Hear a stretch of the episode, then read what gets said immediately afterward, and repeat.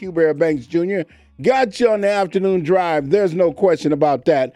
And letting you know that on the phone line at this moment, I got Beatriz Martinez, and she is a community engagement liaison for Life Source. I'd like to say uh, good afternoon to you, and how are you doing?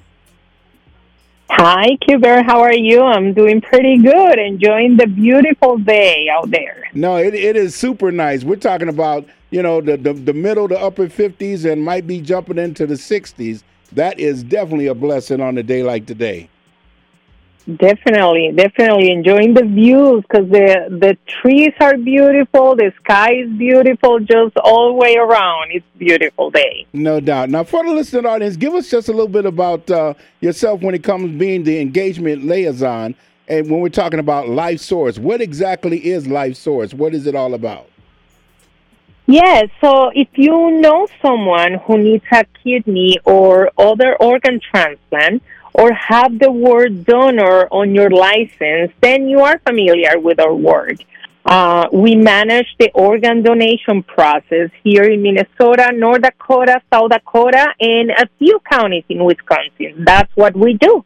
So now, when it comes to uh, you know being a donor, how can one be a part of it? What can they do? Because I know you speak of the the driver's license, but is there some things that has to be done in order to uh, you know be a be a donor beyond just you know, signing that check mark where it says you love to be a donor?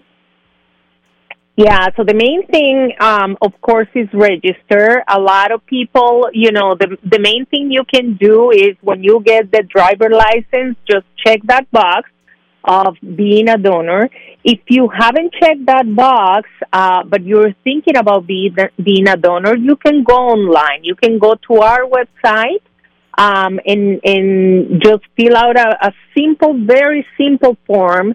Uh, you can register now and just do it that way. You don't need to get another driver license. You know, you don't need to renew your driver license if it's not time yet.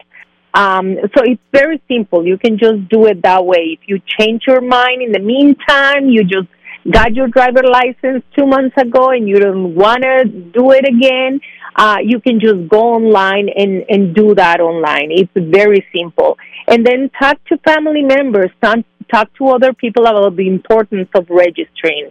Um, it is very important, especially for us in our communities. We don't have that kind of main thing of, of registering. We don't have that in our minds. Uh, so just talk to people and, and tell them it is really important for us to register. So um, that's kind of the main thing I tell people. Just register. Just talk to your loved ones. Make sure if you are registered, make sure you tell your family members to register. And one of the key things is definitely registering when you you know when you're doing your mm-hmm. driver's license and you get your license. But then even beyond that, is there like a website or something that they can lock into for Life Source in order to uh, get a process started for them? Yeah, definitely. So our website um, is uh, live um, dash source org. That's our website. So again, live dash source dot org. That's our website where they can go and register. Um, because it is very important in, um, especially in our communities of color. Right now, in Minnesota alone, there are 750 people uh, who identify as non-white that are waiting for a life-saving trans- transplant. That's 35% of the total wait list. Mm. And while communities of color in general make up a higher portion of the wait list, they also donate at much lower rates than the white community. So there are aren't enough organs to meet the need. Um, so everyone listening can help by simply checking the donor box at the DMV or again going online and register. Um, just it's just that simple. Just make sure you register. And so once they register, then they can do that checkpoint and then get a little check mark on there that said I'd love to be a donor, and then then then go through that process there.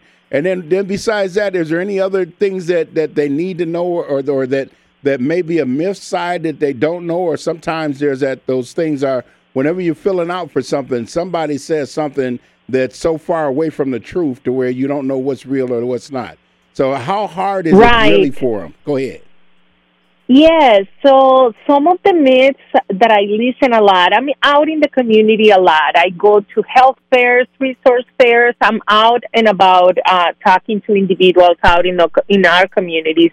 And some of the myths that I talk to about, um, you know, one of the first one is, you know, I have diabetes, I have had cancer, uh, high blood pressure, can I be a donor? And what we tell people is, yes, please, just register to be a, a donor because when the time comes, the doctors will check uh, you, will do all the tests that need to be done, and they will make the decision on what um, can be donated.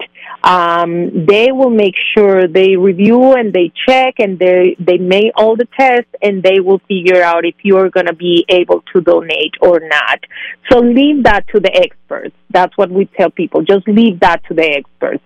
Even people who have HIV, um, they can they they might be able to donate to somebody who has HIV that needs a transplant.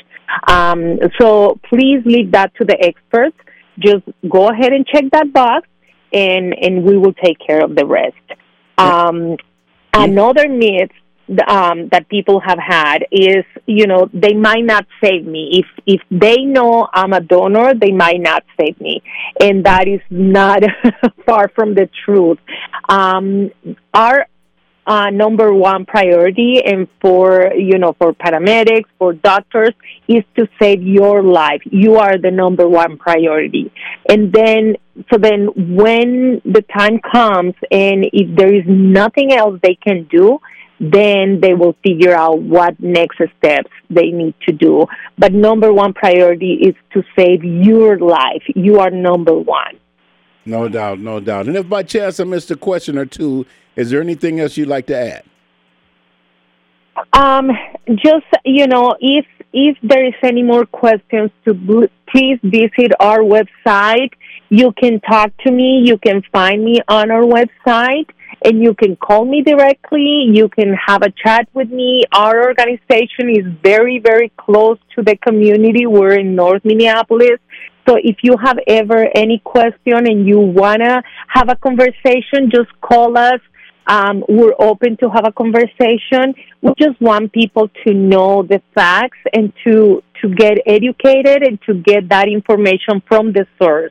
A lot of times people rely on TV shows, on on he say this, she say that, and we really want people to understand um, that this is an opportunity to save somebody else's life.